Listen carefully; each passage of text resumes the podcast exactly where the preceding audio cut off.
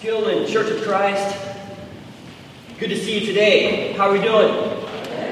Are you happy to be here? I'm happy. Uh, wonderful singing. Thank you guys so much for leading us in amazing praise and worship. It is a good day to be alive, it's a good day uh, to gather together as a church family. You may be wondering why in the world I am here standing next to a pile of shoes. Well, uh, there's two reasons. Number one, I had to get them out of my office because they were stinking pretty bad. Uh, number two is that this is a visual representation of something amazing that is about to happen. As we've been announcing the last couple weeks, we have a ministry called Rising Star Ministries from Uganda coming to Dallas. This is a work that has been supported by the missions committee here at Skillman. It actually, we're connected by uh, Josh Schofield. He grew up in the, the city of Detroit. And uh, the, uh, what's the name of the Church of Christ there? The Wayne Church of Christ. And one of his good friends ended up going and being a missionary in Uganda and starting this ministry called Rising Star. And what Rising Star does is it uses soccer, it uses athletics as a vehicle to, to communicate the gospel to teach Christ centered philosophies and Christ centered life and living. And uh, as it so happens, they are doing a U.S. tour. Uh, they were just in Michigan. I think this Sunday they're worshiping with the Plymouth Church of Christ in Detroit. And uh, they will be with us on the 29th of July. So uh, we had uh, just a random uh, soccer player who, Justin Norman, who goes here. Uh, he connected us with a, a, kid who was looking for a service project, and they came up with all these shoes that they're going to donate to these soccer players from Uganda. And uh, now, this right here is meant to encourage us because we have asked if we could have some uh, sleeping bags and mattresses to use and to borrow while they are here. And so, if you could help us out in that way, if you could go through your storage area, get some sleeping bags and mattresses, because they'll be sleeping here at the church building during the week, and there'll be some soccer games to attend, and we'll be giving you all this information. But just, just a reminder every time you see these shoes, think to yourself sleeping bags and mattresses. And uh, maybe this week you could bring them by.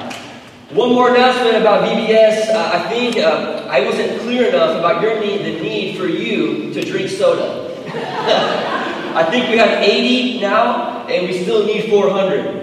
Uh, but uh, Josh Schofield has volunteered to go. If you just don't have the time to go buy bottles, if you go just give him one dollar for every dollar, he will go himself to the store and buy uh, buy bottles and bring them here. And, and, I don't know if you're going to drink them or uh, I don't know what you're going to do. And he may not know, Danielle doesn't know about this yet, but.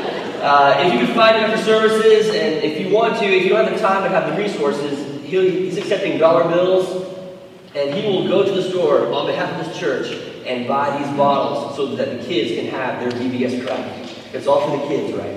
It's all for the kids.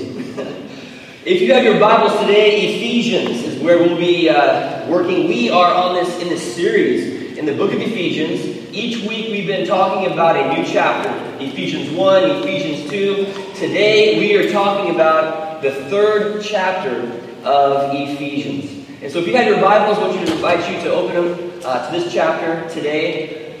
If you uh, read the literature about the book of Ephesians, and most of the scholars, the, the theologians, they believe that Ephesians is divided into two different sections, two different parts.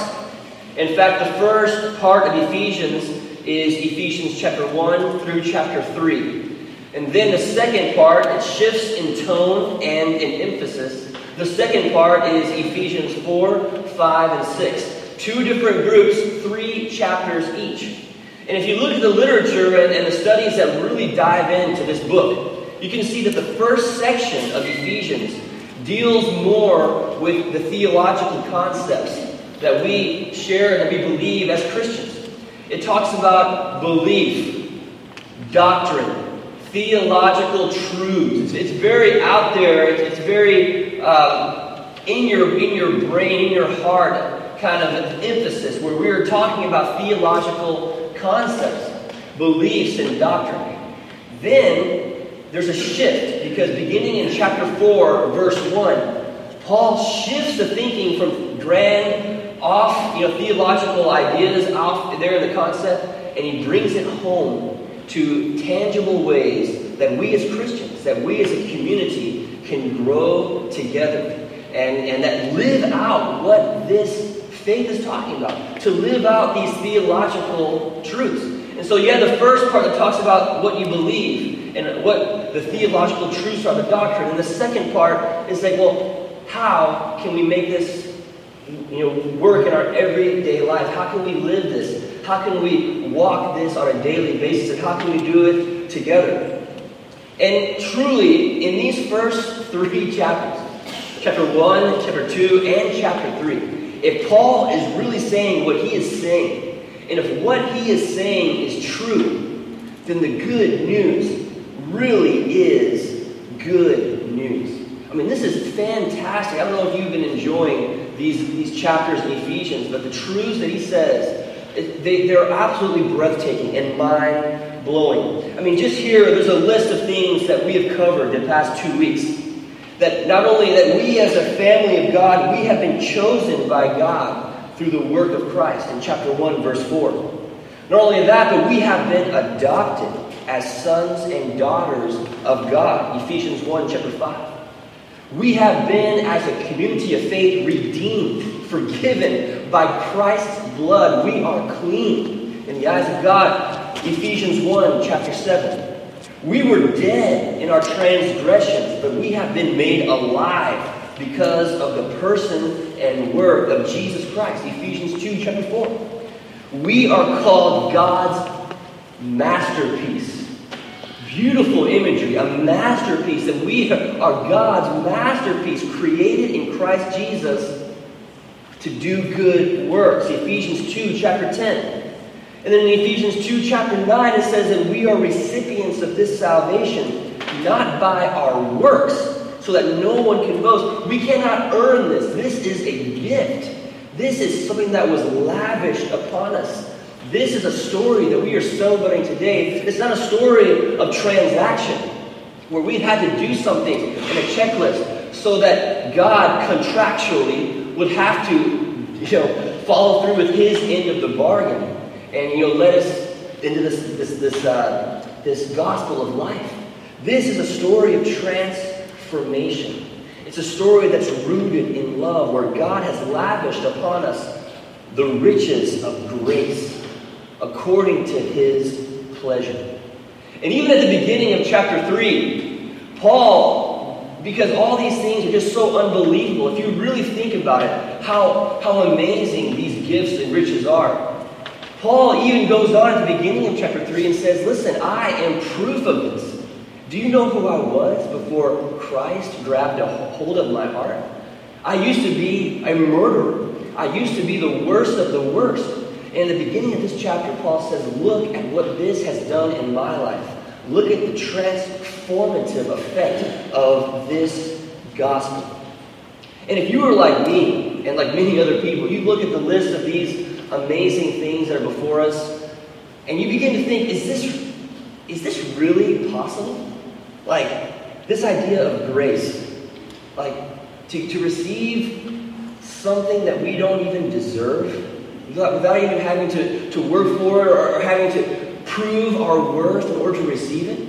Is it really true that we have been, been called the masterpiece of God?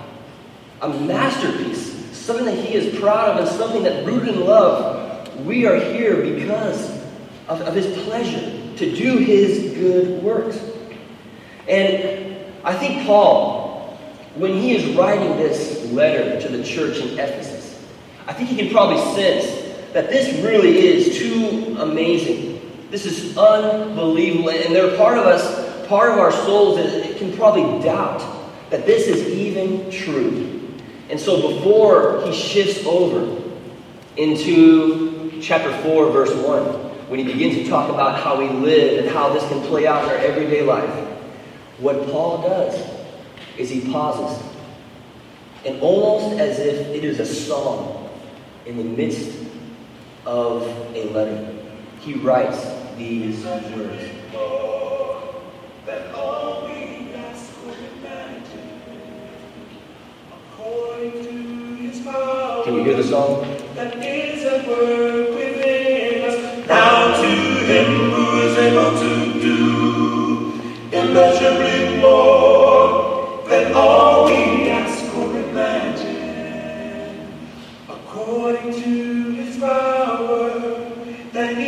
is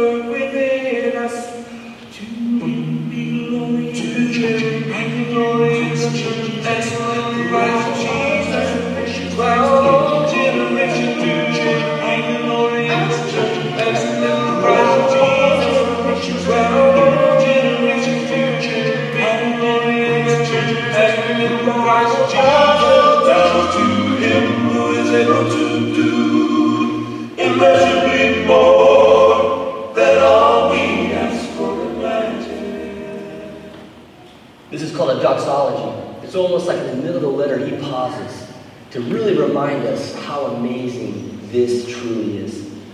Now to him who is able to do immeasurably more than all we could ever ask or imagine, according to his power that is at work within us. He pauses right then and there with his doxology to remind us what kind of God that we are here to serve, what kind of God we are here to honor. Our God, our Father. The New King James, I love how it translates it. They, the New King James translates this as exceedingly, abundantly above all that we ask or think. The New Living Translation translates this as infinitively more than we might ask or think. The message by Eugene Peterson says this is far more than we can ever imagine or guess or request in our wildest dreams. This is our God. This is our Father. This is the God that we have come to celebrate today. This is the God that we sing to. This is the God that we pray to. This is the God that has a plan. And we are a part of this amazing story. We are called His masterpiece. And here's the point you see these words that are used exceedingly, infinitively, infinitively more, immeasurably more. These are amazing words that speak of creativity and amazing things that we can't even imagine or grasp. Yet, if we are to be truly honest, if we were to be truly honest about the conversations that we have as a church family, the plans that we make, the dreams and the hope, the hopes that we have. I think if we're truly honest, I would say that many times our dreams and hopes and plans are not based on these amazing words, but are more based in a, in a stance of fear and anxiety. Fear and anxiety. I mean, what do you think? What do you guys think about this? Is, is this something that, that I'm on the right track on? In our plans, the church family, when we talk about our dreams and hopes, our desires and dreams, do we begin out of a posture of just creativity and abundance? Or do we start out of a posture of fear, of scarcity? Are we dreaming enough as a church body? Are we risking enough? Are we imagining what church could be? Are we imagining what God can do with each and every one of us? Or are we instead just bracing ourselves for another conflict, or another tragedy, or another thing that could go wrong, or another controversy? Are we living out this gospel as a community? Are we living out this gospel with a posture of abundance, of creativity, of innovation? Or are we living it out, making decisions, trying to live our day to day life out of a posture of fear, anxiety, scarcity, and trepidation? And this is a question I don't know if I have the answer, but you know, my job is to ask questions and let us think about it. And we all have seen things in life where people who have great potential and great, great hopes and dreams, they become stifled because of the fear and anxiety. As a parent, I know that we see it sometimes where we see the potential of our, our child. And then when they are put in a situation, their fear and anxiety prevents them from really living out what they can truly accomplish. You know, for example, uh, my son, Kate, who is there right now, I told him I told I asked his permission, and he told me yes. But he is a fantastic soccer player. Fantastic soccer player. He is eight years old, and he always plays with his older brother. And he's been a very aggressive soccer player, where he's almost like a bull in a china closet, where he will attack the person. Well, his body uses body real well. He's very aggressive. He uses his speed. Well, last year we decided to put him in a soccer league here at the Lake Highlands uh, Soccer Association, and they put him on a random team. And so he's there, and I'm at the very first practice with this new team. And I'm sitting there as a dad just watching, and I know he's going to wow them. You know, I'm not biased at all, but I know that he is just going to just amaze them, and, and uh, he's going to just blow them all away. And so, you know, he's a very aggressive player because he's the youngest when he plays. And so the very first play, it wasn't five seconds into this practice where he is uh, the, the best player, who's the oldest player, he has the ball and Case runs over to try to, to tackle uh, the ball and, and, take the ball away from him, and he's a little too aggressive and ends up tripping this player. And this player falls right on his face, and he's the biggest player and the strongest, and this player sits there and he starts to cry. And he was a little bit of a baby, I have to say this. The fall wasn't, the fall wasn't too bad. I just have to say this and he starts to cry, and he gets up and he gets mad at Case and starts yelling at Case. And and uh, Case, this is his first five seconds in soccer in the United States, and he's like, "Wow, is this how it works?" You know, and uh, it changed the whole season from him because uh, we would go to, to games from here on out, and Case wouldn't try at all. He was so scared. He was so anxious that he would make another kid trip that he wouldn't even go near the ball. And so we'd go to these game after game after game, and Tara and I, as parents, we'd be on the, the bench, and we'd be yelling, Get him! Tackle him! You run! Be aggressive! But there was a sense of fear, anxiety that had just taken over his heart and prevented him from really living out his, his potential as a soccer player. Know, granted, he's eight years old, so the stakes aren't too high here. So, uh, but it's an example of a time where fear, anxiety controls what we do as people or as, as a body. Are we letting fear, anxiety, are we letting the potential for something to go wrong affect who we are, affect our dreams, affect our hopes, affect what we want to start as a body, what we want to be involved in? Are we bracing ourselves for the next controversy? or the next thing to go wrong instead of trusting in this God who is more amazing, more, immeasurably more than we could ever ask or imagine. Are we dreaming as a community big enough? Are we dreaming? Uh, are we, are we courageous enough with these dreams? Are we putting faith in God in this way? The second thing I, I do want to say, and this is, I'm preparing for this message, reading this text. This message came to my heart to share with you all as individuals that I don't know why, but maybe someone here today needs to hear this um, as I'm preparing for this message. It has to do with this very verse about really believing in this God who can do immeasurably more than we could ever ask or imagine. This text, text says that in our very hearts that Christ is working within us. That there's something right now within you, this power of God, that is working in your soul. Scripture is very clear about this. And I know I'm probably not the only one here, but there may be people out here who have ideas, who have notions, who have urges, who have promptings of the Spirit that you are not acting upon because you can't see how it's going to come out that you don't feel ready, or you don't have the resources. There may be something that God has put on your heart right now that you have been holding back because you don't know what is going to happen, or you may be a little bit anxious.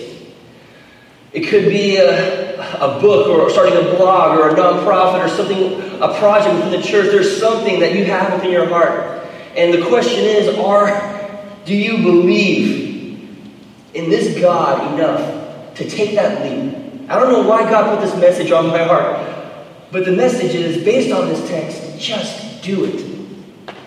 Just start. Show trust that God, that Jesus is resourceful. There's another story in Scripture about Jesus multiplying the five loaves and the, and the two fish. Take the five loaves, take your two fish, start scattering it out, and see what God can do. And trust that this God, who is more amazing and immeasurably more than we could ever ask or imagine, will take this and make something beautiful out of it. It may not be what you imagine, it may be full of uh, uh, more conflicts or curveballs. It may not be what you hope to be, but God can do great things through you, whatever that is in your heart. Just start. Just do it and trust that this God that we have come together to honor today can do amazing things, immeasurably more than we could ever ask or imagine. Each Sunday, we do offer an invitation an invitation to pray for you, to pray for you if you have an issue in your life or a, a pain, as a, as a body of believers, we are committed to walking alongside you in every way we can. And we will have elders on the side, and I'll be up front if there's anything that you would like to pray about as well. Secondly, we offer an invitation for anyone who wants to become a disciple of God, who wants to be in Christ. And we, as a, as a community of faith, you know, we believe in the power of baptism and what it can do to change our everyday lives. This is a story of transformation. And as we go into chapter 4, chapter 5, chapter 6, as Jay brings us the message next week about how we can live out this faith, the question is these theological truths, do we truly believe in this God? Do we truly believe that God can do what he says he can do?